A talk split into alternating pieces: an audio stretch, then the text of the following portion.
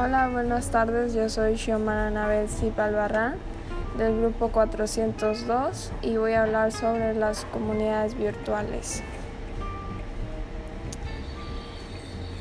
El tema de las comunidades virtuales es lo mismo que de la sociabilidad en Internet, de la interacción social o individual en Internet. Son aspectos muy relacionados con el mismo. Está denominado en palabras de Castell de 2000 por las fantasías de los futurólogos y periodistas no bien informados. En cualquier caso, no puede entenderse la existencia de las comunidades virtuales que agrupan profesionales para compartir e intercambiar sin referencia a estos aspectos de sociabilidad e interacción social en la red.